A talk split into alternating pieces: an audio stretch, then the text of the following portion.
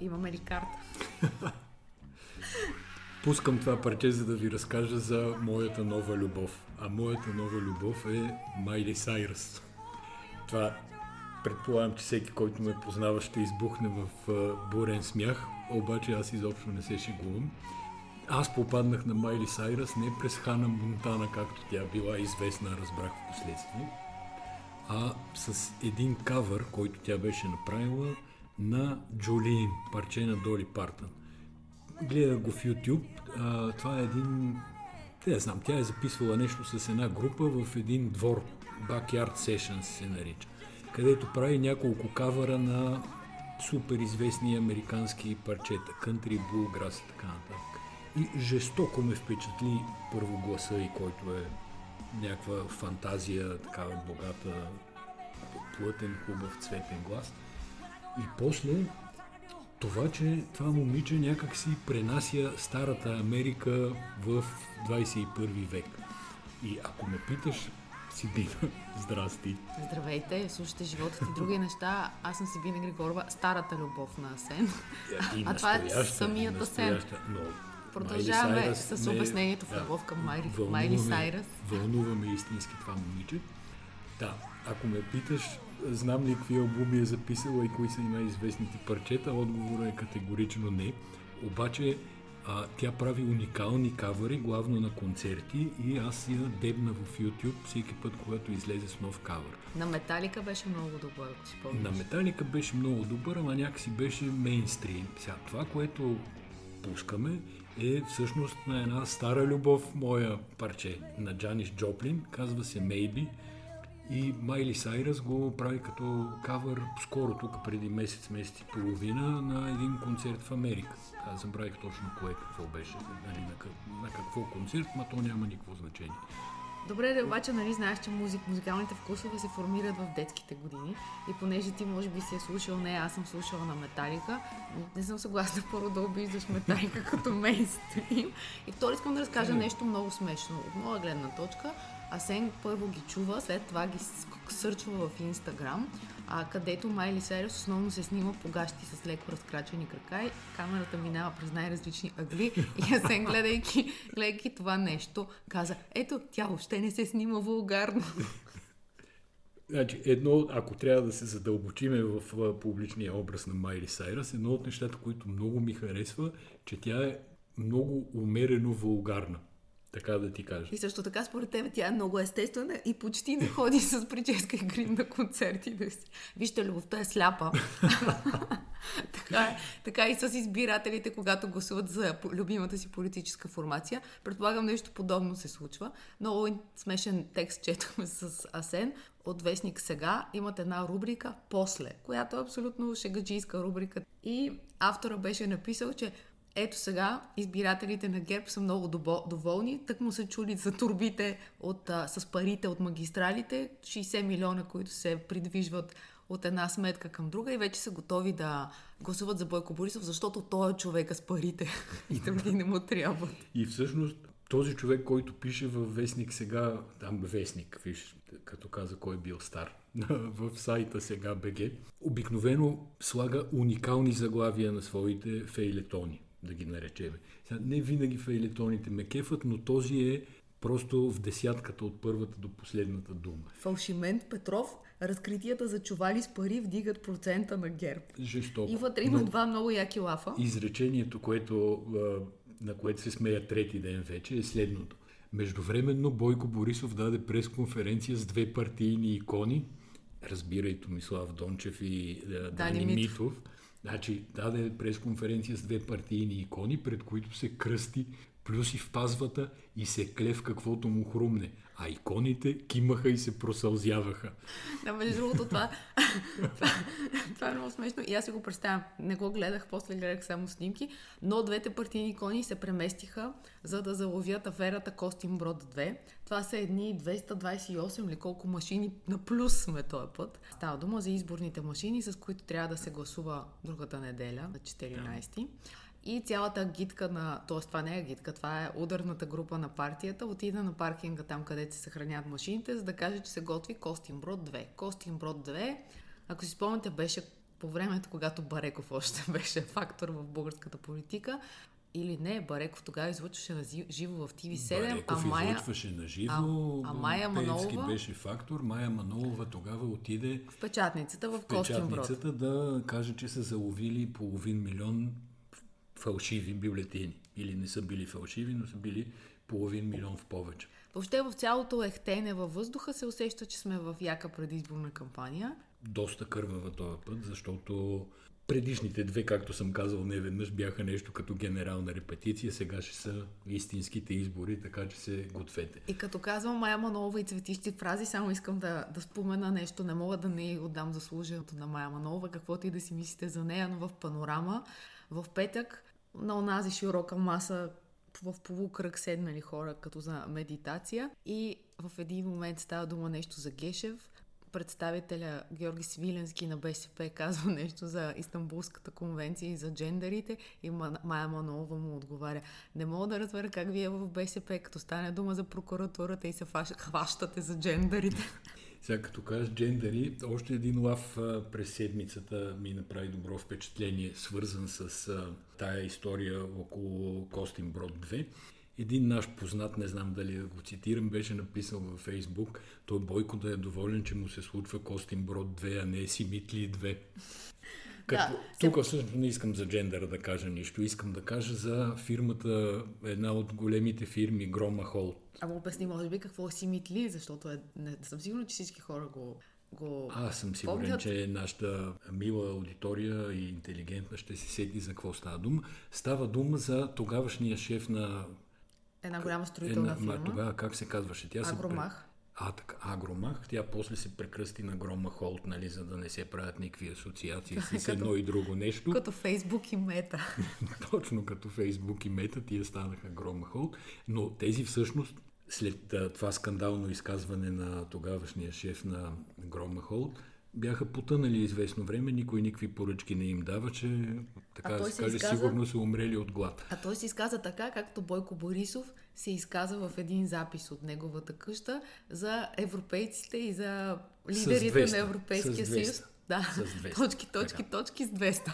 Добре, де, чакай да ти кажа сега. Това Грома Холт, то е замесено в тия 60 милиона, за които Бойко Рашков говори тази седмица. Та, затова казвам, както не му вървяха обществените поръчки, изведнъж пак се въздигна, смени се този шеф. Не, Е, той вече- почина, А всъщност. той и почина в последствие. Това нещо започва да купува други фирми, там Европът, вод, водно строителство, нещо подобно беше. И част от тия фирми са изтеглили въпросните 60 милиона, нали, по думите на вътрешния министр. Става дума за такова тегляне. Така че всичко е оплетено в една сложна, символно финансова мрежа, да кажем. Да, в която има едни кухи фирми посредници с капитал от 2 лева на хора от ромски происход, а, които просто теглят, получават парите, теглят ги и ги пращат в чували, разбира се. Абе, не Как- са какво? казали ромски. Казаха обикновени хора, малоимотни. Да, но казаха с висящи дела са част от тях. Ема, това е чист расизъм. Сега да кажеш, че всички роми са такова. Не, не, ти стана като антиваксър. Аз не съм казала това, което ти казваш, че аз казвам. Това каза, хората ще си направят съответния извод. А сега и на всичкото отгоре караш хората си направят някакъв извод. Дай сега да отбележим 10 от 10 точки за нова телевизия тая сутрин, които извадиха най-накрая, като казвам най-накрая, това са 6, 7, 8 месеца след началото на тая мила практика, а именно в България да се издават масово фалшиви сертификати за вакцинация. И това, което ново бяха направили, беше разследване, докарано до край с посочени хора, то посочени по начин, по който без медията да е силно атакуема, нали, ако не се докаже евентуално това, което ако не се докаже, имам предвид по съдебен път, това за което става дума. Накратко, Но инициативата е на един човек, бизнесмен, който възмутен от... Ама не е възмутен. Той казва, аз имах приятел, който почина. Така. Моя приятел беше диабетик и беше заразен от COVID от човек с фалшив сертификат. В резултат на тази лична история той Той започва Под- лично да прави, той прави разследване. разследване, да. Той прави и телевизията след това го институционализира, така да се каже, това разследване. Да, и но добавя... това не, омалъжа, не, Не, омалуважава това, което нова телевизия направи в случая. Е, така, че... да, да кажем ценоразписа, може би, ако искаш. 300 лева струва фалшив сертификат, който е по бавната процедура и 450 лева струва по бързата процедура. Да, В смисъл, това, това- е като бърза, бързо дели- деливари, бърза доставка и Това се знае, но те бяха намерили посредник, който се ангажира, взе пари, издаде фалшиви сертификати. Всичко това се вижда в а, въпросното разследване. Така и от прокуратурата казва, че те са повдигнали обвинения на човек, който включително в момента е в а, кандидат депутатски листи. Обаче, аз имам следния въпрос. Прокуратурата с какво се занимава при положение, че цяла Гърция а, от а, седмици вече пише, че в България е меката на фалшивите сертификати. Те посочват Сандански като място, откъдето гърците могат да си набавят фалшиви сертификати. Наистина, през ден в гръцките медии излиза такава информация. Българската прокуратура тя какво прави? Чака нова телевизия да излъчи разследване, за да се сезира? Не е важна темата. Не Ами, умират аз не хората. знам, не е не- въпрос на национална сигурност. 25 000 човека вече официално са починали от COVID. Ясно, но тя прокуратурата се ослушва и по случая с автомагистрали и даже стана повод за, щях да кажа, размяна на реплики, но те реално реплики много не се разменяха между прокуратурата и МВР Бойко Рашков, нали, МВР в лицето на Бойко Рашков като вътрешен министр, защото разследването, което МВР извършва сега за тия въпросни 60 милиона, изобщо за цялата схема, а, с която са раздавани пари за автомагистрали, които пари естествено с тях не са построени никакви магистрали, или почти никакви. Прокуратурата му отговаря, че те всъщност също правят разследване и че не можело за едно и също нещо да се разследва два пъти. Сега той ги обори с юридически аргументи, да не ги разказвам целите юридически аргументи, но реално нито е ясно прокуратурата кога се е сезирала за тия престъпления, нито има ли повдигнато обвинение, нито докъде са стигнали. И очевидно, че те като не действат, МВР намери някакви сили, воля, ако щеше експертен потенциал, защото не е лесно да се разследват такива работи. Е, сега като казваш прокуратурата, гледам последните съобщения на Софийска районна прокуратура и това е, че Софийска районна прокуратура внесе протест в Софийския градски съд по отношение на мярката за неотклонение на Андре Токев. Андре Токев е...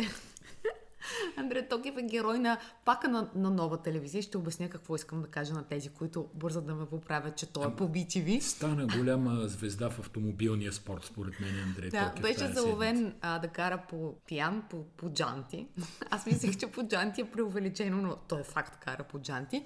А казвам нова телевизия, защото нова телевизия абсолютно наживо следи всички изтекли записи от други шофьори, които са снимали по пътя и ги пуска. Вижте неизлъчени кадри как Андре Токев изпреварва автовоз ли беше. Тук мистерията обаче е, че Андрей Токев е всъщност лице на BTV. Да. И, нова телевизия и нова се възползва да, от а, всяка секунда и от всяка възможност да го пуснат по парзалката и да усилят много това, което е извършил. Разбира се, това, което е извършил е гадно, нали, карал е Абе, много пиян, за да си изпука гумите, да кара по джанти, там да извършва Им почти неща. 2 промила алкохол. Аз не знам колко изпиваш, за да си почти 1,8 алкохол. Обаче, за да караш по джанти, според мен, трябва да си яко фирка. Яко фирка, да. И въобще как караш по джанти, не ми е, не ми е ясна историята. Сега проблема с него е, че той има предишна а, мярка, условна присъда за каране след алкохол на употреба. И ние се смеем, но това е много опасно, тъй като аз вечер, когато карам, си мисля, само се оглеждам и си мисля, че сигурно 20% от колите, които срещам, са леко подпинали хора, а част от тях, вероятно, и другирани. И след това, което се случи с Милен Цветков, все пак да използваме това, че такива публични фигури влизат в а, дневния ред и да, и, да, и да се замислим в дневния ред на обществото и да се замислим какво правим. Защото ако Андре Токев е бил много пиян, което се случва, около него със сигурност има хора, които могат да му кажат на ти не мислиш трезво, поизвикай си drink and drive, остави си колата, ще закарам. За отговорността на другите малко или много трябва да То с вакцините е същата работа. Аз ще се повторя за втори пореден подкаст, но това е карането пил е същото като да ходиш по улиците и на обществени места невакциниран. Или да разсиш а, зарази, защото и такива Да. случаи има. Е, така да, е, защото нали, мое си е тялото, аз си преценям, там всеки сам си преценя, какво беше? Ще си преценяш сам, ако си седиш вкъщи, ако ходиш сред хора и разнасяш зараза, не може да си преценяш сам. Между другото, Виена, не знам дали видя, са, Австрия, т.е. са обявили абсолютно категорични мерки. Можеш да посещаваш ресторанти и хотели, само ако си или вакциниран, или преболедувал. Тоест, част от българското население вече абсолютно не може, не може да, да отиде там. Не, то ще стане е- голям проблем, защото с цялата история около фалшивите сертификати, не само Гърция, ами и други държави ще ни теглят Балтията, така да се каже, и няма да се признаят българските сертификати, включително и истинските, защото то в края на краищата тия, които издават фалшиви, те ги издават като истински, просто изхвърлят ваксините, сертификата си е напълно валиден, седи в, насякъде по системите и практически не може да бъде доказано дали човек наистина е вакциниран или не. Но за да завършим темата, искам да кажа, че за информационна кампания, въобще това слово- словосъчетание, което се върти, е абсолютно късно, ненужно и безсмислено на този етап да се прави. Единственото, което може да се върши, това са някакви мерки от от страна на държавата, чиято роля е това да регулира обществените отношения. Аз мятам, че една година и по-късно всичко, което можеше да бъде казано за COVID, то вече е казано.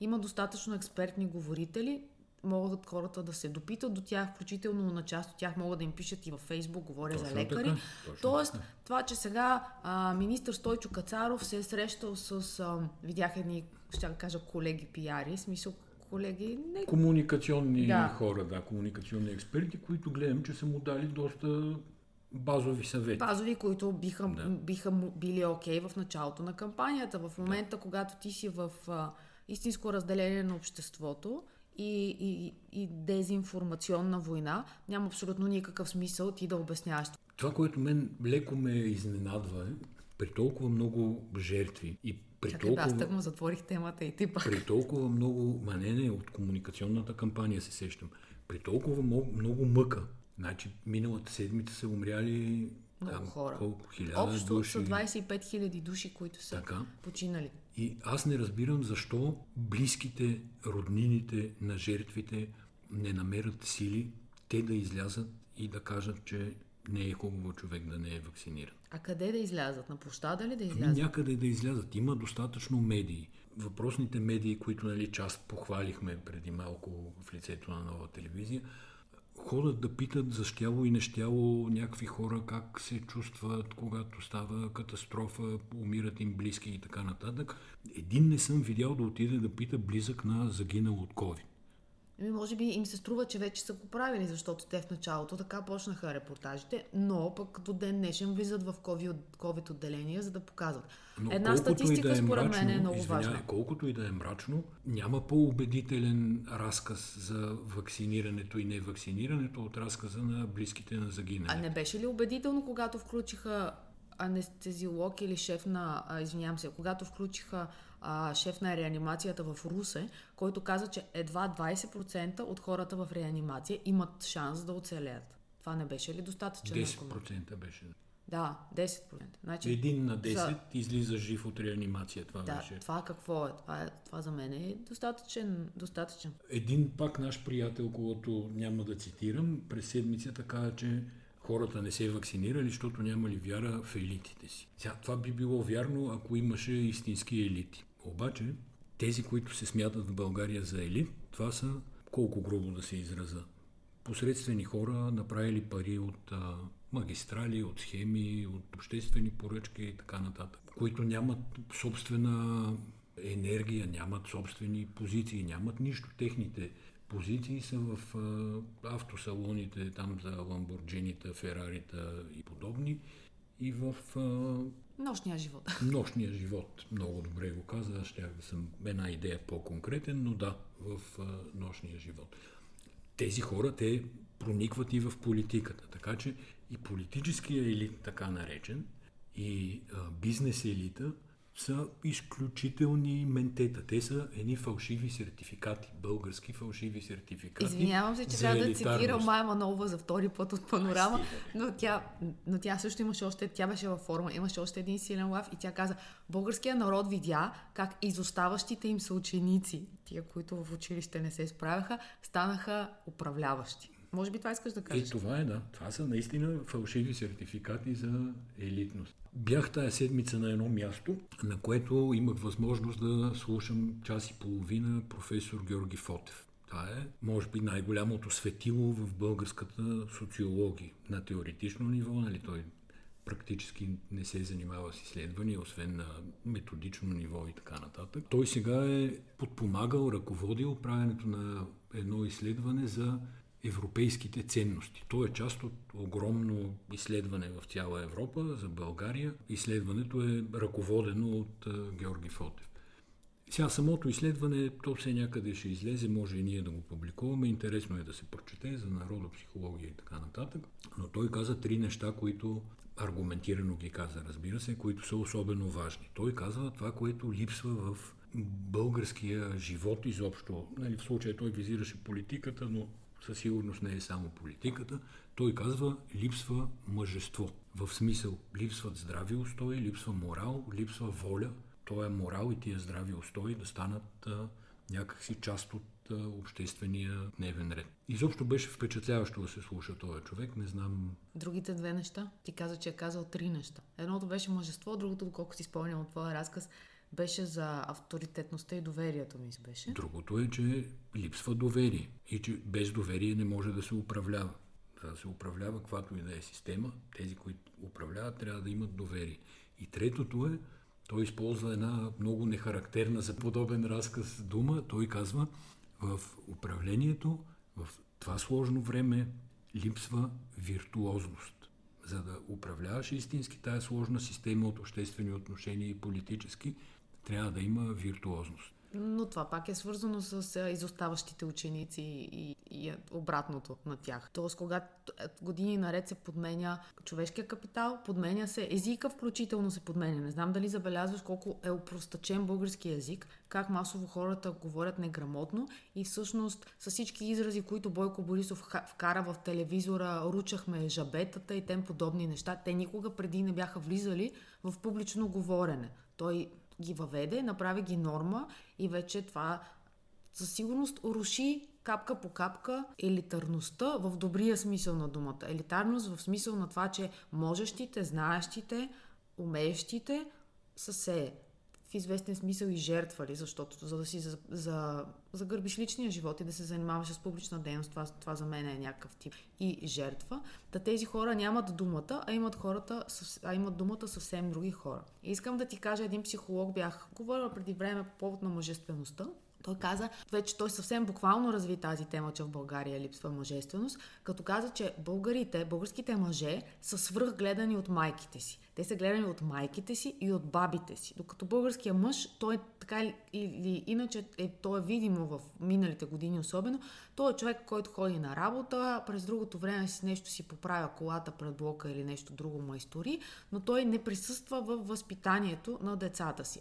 В същото време мом- момчетата са свръхобгрижвани от бабите и от а, майките, които ги завиват, бършат им носа, готвят им по три пъти на ден. И това нещо години наред поврежда Виждам как ме гледаш, хората сега не могат да видят, но се ме гледа с един особен поглед. А, тук в момента. Чуда се дали да не Да уточня. се изправя като гора от стомана срещу тебе с други аргументи, Да но всъщност не мога. Не, не. Да, извинявай, отиди на която и да е детска площадка, за да видиш как майките загащват момчетата, докато момичетата, те се вика, сами се оправят в живота. Както и да, е, аз се извинявам на всички мъжки майки, по-скоро казвам, че те не са сами и не са единствени. И, и че в живота на човека, всъщност на едно дете, трябва да има поравно майка и баща. И там вече бабите и дядовците, те в, в Западна Европа, да кажем, те не присъстват по този начин, освен по празниците, както в, в България. Аз съм отгледана от, от баба си, няма какво, да се- няма какво да се лъжам, но поне аз съм момиче. Представи си мъжа. Добре, това е за мъжествеността, което исках да Чакай кажа. аз да кажа за фалшивите елити още малко, понеже имаше тема, с която мога много добре да иллюстрирам. Тема от седмицата, новинарска. Най-лошата оферта печели конкурса за летище София. Нали, Аха. от- Оттам да започнем. Добре. Защо печели най-лошата оферта? Никога не се получи разумно обяснение. А при това не само най-лошата оферта като финансови параметри и инвестиционен план, а най-лошата оферта като е, сбор от компании. Това е един инвестиционен фонд с, Е, да, ма там е Мюнхен Аirport. с 1% уж. Не, с 1% е Штрабък, всъщност, строителната фирма, а Мюнхен Airport изобщо не участва и до момента няма следа от Мюнхен Airport. Но да кажем, че сигурно и в някоя друга държава, нали, понеже противниците на това да се говори, че в България има корупция, казват, е, бе, то да не сме само ние, то целият свят е корумпиран. Абе, хубаво е корумпиран, ама а, Шарл де Гол не е послано с плочки за лев и 50 и така нататък. Нали? Какво искам да кажа? Дори да си взел концесията по не особено честен начин, така да кажем, По принцип говориш. по принцип говорим, да, стандарта Абе, летвата, къде, къде е летвата е сложена висока, летва? Да. така, и ти би трябвало, като си взел тая концесия, като си си осигурил печалби за години напред, като са ти дали 10 години отсрочка на концесионната такса, като са ти намалили с 30% инвестиционния план, нали? Това всичкото са някакви потрясаващи сами по себе си факти. Ама вземи свърши нещо свестно. Тук в момента, нали, ние ходиме напоследък по летището, Е, не ти харесват трите канапета и, Значи и има- двата контакта, които са сложили и новите Министъра каза, че заведения. били петка на петата. Сега аз не съм ги броил, но са някакви дивани за по хиляда лева, примерно. Колко, за колко са изписани в инвестиционната програма, това не е известно. Може А, и имат за и по... мукет отдолу, не го ли? Може и за по... Мукет. Да, имат. Не, не са лоши канапетата. Да. Ама те са малко като те викат да свинче, звънче. Да, бе, да. Абсолютно това е положението.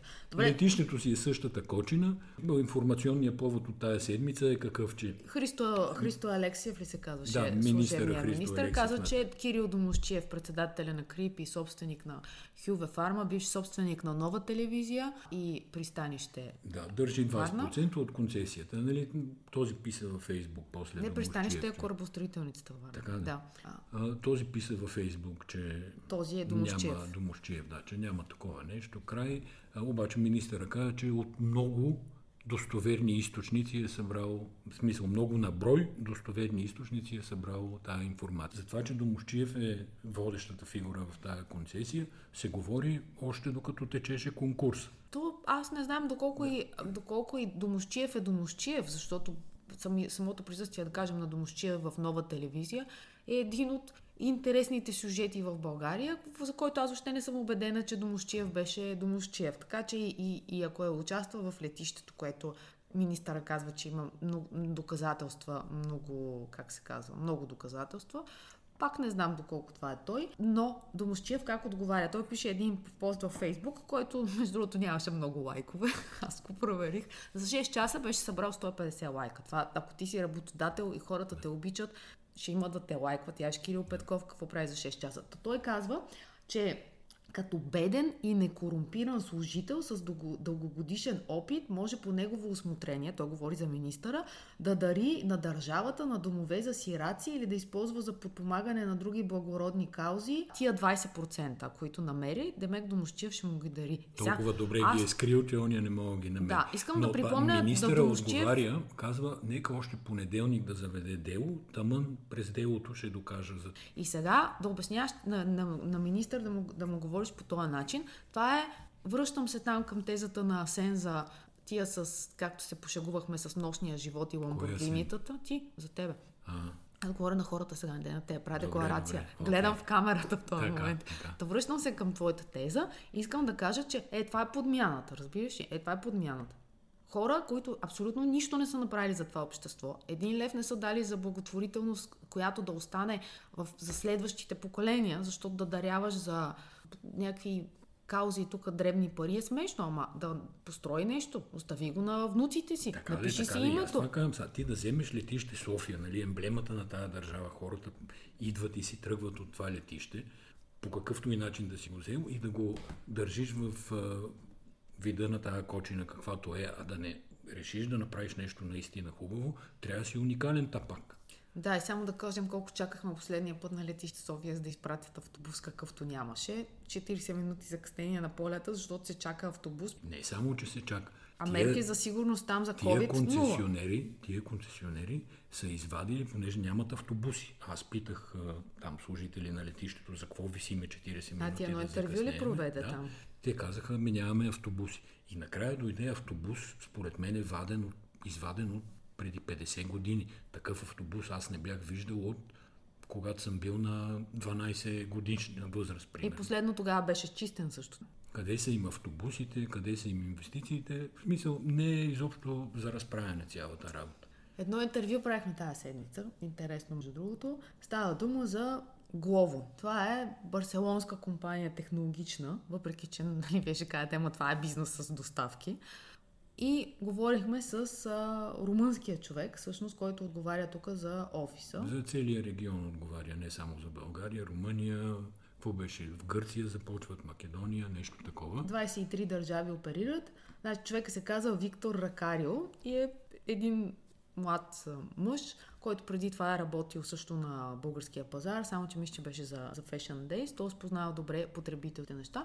И сега няколко, няколко факта, които са интересни. Първо, експанзията на този тип бизнес с доставки. Той навсякъде по света е абсолютен бум. Преди време бях чела един анализ, който беше за американския пазар тогава и беше твърдеше накратко, че следващото голямо нещо това ще са доставките и този, който успее да съкрати времето, той ще вземе всичко, т.е. един обира всички. И този Виктор Ракарио също каза, че това е свръхконкурентен пазар. Влизайки в България, те първото Те нещо... влязаха, придобивайки една от българските, наложените български фирми. За... То, те влязоха да. в София, след което придобиха да. Food Panda тези с розовите раници и така успяха да влязат в, страна, в страната. Това е експанзията. Но вие сигурно ще си помислите, че една А, е, такава почна, на фирма... кого говориш сега? Кой вие? И аз гледам в камерата на хората, говоря. Та, сигурно си помислите, че в тази фирма има стоковеди, хора, които се занимават с продукти и така нататък. Нищо подобно. Компанията има 400 инженер. Ама те са IT, инженери. IT да, инженер. Да, да. 400 IT инженер. И всъщност това е една наистина високотехнологична IT компания. И всъщност това само по себе си е информ... не е информационен бизнес, а как да го нарека? Инфраструктурен бизнес е това. Да, т.е. те Тоест, нямат служители, те нямат която се занимава с доставки, разплащания, създаване на мрежа от, как се казва, от заведения, от които се заведения, доставя създаване хората, на които... мрежа от хора, които доставят, които, между другото, хора, те са наети от български фирми. Тоест, Да. Глово не сключват договори с а, човек по човек, те сключват договори с други български компании, които на свой ред наемат транспорт, а, доставчици и така нататък. Та, страшно има интерес на бизнес схемата, може да се прочете и подробно. Да, и само нещо за развитието, което също ми стана интересно, е, че те предстои да си правят собствени локации, собствени складове, откъдето да зареждат. Тоест в момента, ако ти искаш да пазаруваш, а не да си поръчаш шпица, ти можеш да го направиш, те имат договор с Kaufland и Фантастика. В един момент обаче те си правят собствени ск- складове, откъдето още по-бързо взимат и, и ти носят а, храната. Тоест имат стоковеди, сек, не съм бил Не, още, 100%. не, още, Ама още ще- нямат стоковеди. Това е следваща, следваща стъпка. Но ми беше интересно, защо те нямат програмисти в Източна Европа, защото то говори за разширяването и каза, че трябва да с тия 400 инженера трябва да станат 1000, обаче те си се развиват в другата част на света. Както и. Това са Може да се детайли. прочете в Булевард България, аз не си спомням точно къде беше. Като говориме за мъжество, т.е. говорихме ли за мъжество? Направо го Говорихме, да. изговорихме, да. Има нов сериал на HBO. Аз не знаех нищо за него, прочетох в сайта Булевард България, че бяхме написали там нещо. Просто това Сен Тесо е един телевизор на LG и по цял ден гледа реали, искам да Гледам кажа. сериали. Много е добре. Защото последните подкасти аз не се включвах с сериали, нищо не бях гледал, но сега гледам. Така де. Този сериал се казва Северните води. Аз го пуснах да, Северните да видя в края. Северни, да, да. Колин Фарел? Колин Фарел. Ама Много е не готин ми е Колин Колин Фарел. Сега, Не това, му ли което, разгледа инстаграма? Да... Няма ли люб... Шегувам се. това, което ти не знаеш, е, че като юноша аз съм изчел сигурно 10 романа на тая тема. Темата е британската китоловна индустрия през 18 и 19 век. Това го казвам с лека шега. Наистина действието се развива на един китоловен кораб също, който отива от Англия на север да търси китове. Китовете са били убивани дълги години и са се преместили на север за да бягат от хората. Но няма нищо общо, нито с екология, ни, нито нищо. Има Значи там темата за мъжеството може да се гледа и върху нея може да се разсъждава много във всички посоки. Абе не знам какво разказвам. Ме не знам, да според мен те само... Аз Филма слушах, е- те само викаха, плачеха и се биеха в този филм. Сериал е хипербрутален. Ама не е за жени заснетен прекрасно. Не знам дали жена А ще разбере, Б ще издържи. Аз го изгледах целия, той е 5 или 6 епизода. Аз тук съм пас. Вчера го врътнах целия. Снимане страшно изкусно. Изкусно. Изкусно, виртуозно. Ако Аз се само, върна само, на тъм, цитатите. само тъмни картини видях. Голяма тъмница е мися на китоловен кораб 19 век. Нямат лето осветление още. Та, няма как да е по-светло, изобщо то и настроението е такова, но понеже има наистина много драстични сцени, те биха могли да бъдат заснети ефтино, биха могли да бъдат по не особено интелигентен начин, още повече подчертани. Тук е снимано все едно, че го, все едно си там и го гледаш на живо. Наистина е просто. Продължавам аз да се мъча с The Morning Show и единственото, което хубаво мога да кажа за този сериал, това е парчето, с което ще завършим този подкаст, което се казва Искам да знам на Адриано Челентано. Всички искаме да знаем. Да, нищо друго хубаво не мога да кажа за сериала. Спокойно се може да си свестят целия втори сезон, както можете да направите и вие. Останете с това парче, искайте да знаете. И Между другото, понеже гледах с тебе половин серия вчера ли беше или ден, мога да кажа, че вътре попаднах на една 5-минутна сцена, такава истерична, ревът нещо такова. По-глупава и фалшива сцена не си спомням да съм гледал Да, с участието на това момиче. на Дженнифър Анистон, която е била момиче, когато е бил момче. Добре, друга седмица не гарантираме кога ще запишем подкаст поради И поради избори, голяма изборната ситуация. завалица, ама то пък през седмицата, т.е. идната седмица сигурно ще е доста събитийна. Ще я видим тази. Пожелаваме, Така че внимавайте, всеки момент може да се появи подкаст, не, не можем да кажем. пожелаваме кога. ви здраве и добро настроение и чао! dice niente. Ai Mr. Hyde, ai Dr. Jekyll, i costruttori di questi orrori che senza un volto fanno le case